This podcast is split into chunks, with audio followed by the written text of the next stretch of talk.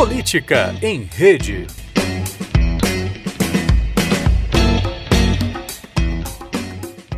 Bom, a grande novidade dessa semana, né, foi a excelente votação do bolsonarismo no primeiro turno das eleições brasileiras. E o bolsonarismo apresenta dois aspectos. Né? Primeiro, a votação do candidato, Bolsonaro, com 46% de votos, é o aspecto mais visível.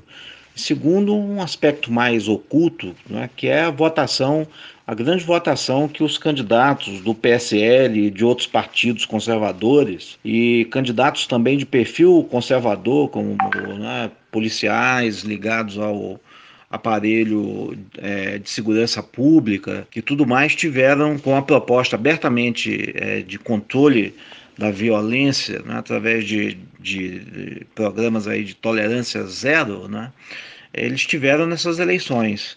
E isso é um resultado direto, a meu ver, de dois aspectos que marcaram a conjuntura política desde 2013. Né. Primeiro, a incapacidade aí do lulismo e do PT, né, que estava no governo, então tem uma grande responsabilidade disso, né, de se renovar em decorrência das manifestações de 2013. Né? Isso aí ficou patente, né, no desgaste do governo Dilma, na segunda metade do governo Dilma e após a reeleição, uma reeleição bastante conturbada na incapacidade da presidenta deposta de retomar a iniciativa política e de se conservar no governo. E o segundo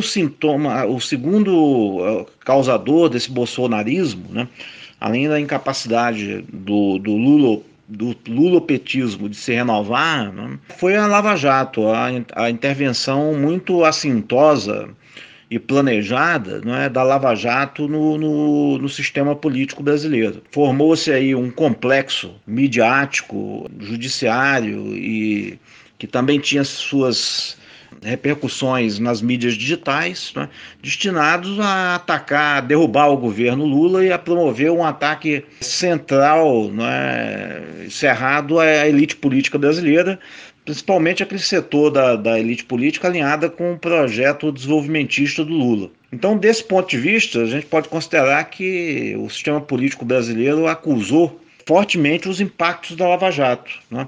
A Lava Jato criou um clima psicossocial de medo em relação à violência, de combate à corrupção a qualquer custo, né, muitas vezes atropelando elementos do Estado de Direito, como o direito de defesa, né, as prisões preventivas temporárias, em tempo curto.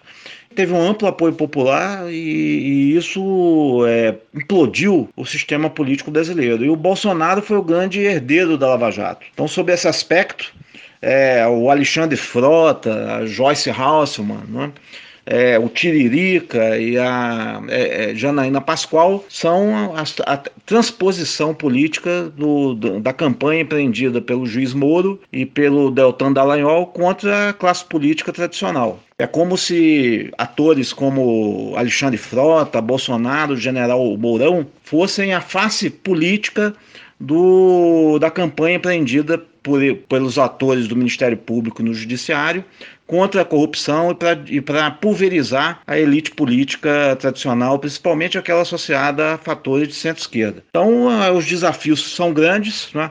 E eu acho que o ponto central é que a desconstrução do bolsonarismo, especialmente da sua vertente mais radical e proto-fascista, ela implica em dois procedimentos básicos. Em primeiro lugar, na revisão do lulopetismo, né?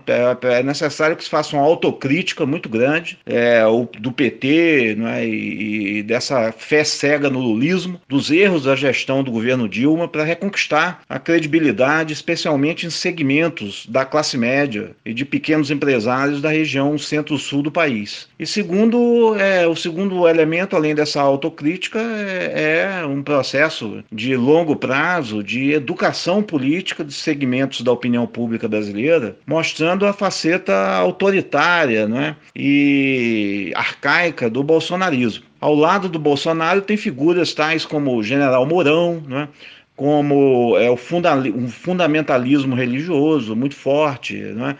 E uma intolerância muito grande, que pode ter efeitos aí de longo prazo deletérios, né, na democracia brasileira. Isso não é uma fake news, né, que pode ser desmentida de uma penada, não, com a declaração do Bolsonaro aí em rede nacional. Mas é uma dimensão profunda e latente do bolsonarismo, que nada mais é do que um chavismo de direita. Então, eu acho que o Haddad deve se dedicar esse segundo turno a rever os rumos do lulismo, na medida do possível, e especialmente a desmentir essas fake news aí que são permanentemente divulgadas pelo bolsonarismo, segundo a qual esse movimento não teria essa faceta autoritária, né?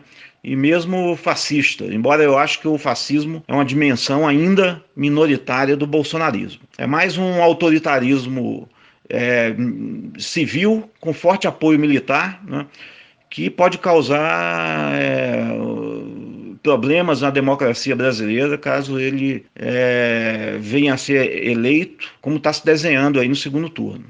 Meu nome é Sérgio Braga, sou professor de Ciência Política da Universidade Federal do Paraná.